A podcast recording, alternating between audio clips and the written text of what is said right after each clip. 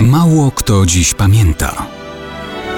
Datownik historyczny prezentuje Maciej Korkuć.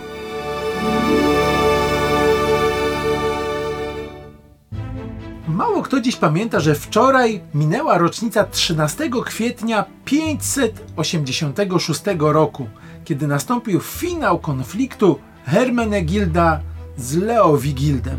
Nie był to zwyczajny konflikt, to była prawdziwa wojna między ojcem a synem. I nie było szczęśliwego finału. Leowigild był królem państwa Wizygotów, które wówczas istniało w Hiszpanii. Jego centrum było Toledo. Panowanie Leowigilda to był szczyt świetności wizygockiej monarchii, w której ludność hiszpano-rzymska była katolicka, a elita władzy, germańscy Wizygoci, była dwa wieki wcześniej ochrzczona jako Arianie. Leowigild radził sobie i z pokonaniem państwa Swewów, które wcześniej w Hiszpanii rozkwitło, i z ujarzmieniem walecznych Basków. O wiele trudniejszy był konflikt w rodzinie. Hermanagild, który był następcą tronu ożenionym z frankijską księżniczką Inegundą, zdecydował się przejść na wiarę katolicką. Frankowie bowiem byli już od stulecia ochrzczeni jako katolicy. Dla Leowigilda było to jak cios w serce, wszak oznaczało zerwanie z wizygocką tradycją ariańską. Hermanagild wznieca więc bunt, korzystając z tego, że ludność ibero-rzymska była katolicka.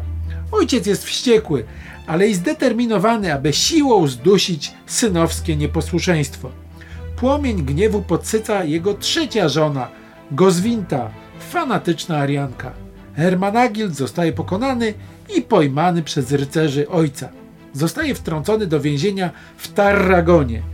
Dostaje ostatnią szansę na uzyskanie przebaczenia i ocalenie życia. Ma się wyrzec katolicyzmu i powrócić na łono wyznania ariańskiego. Zdecydowanie odmawia. 1435 lat temu, dokładnie 13 kwietnia 586 roku, w Wielki Piątek zostaje więc ścięty toporem. W ten sposób dopełnił się dramat ojca i syna. Zakończenie dopisała historia.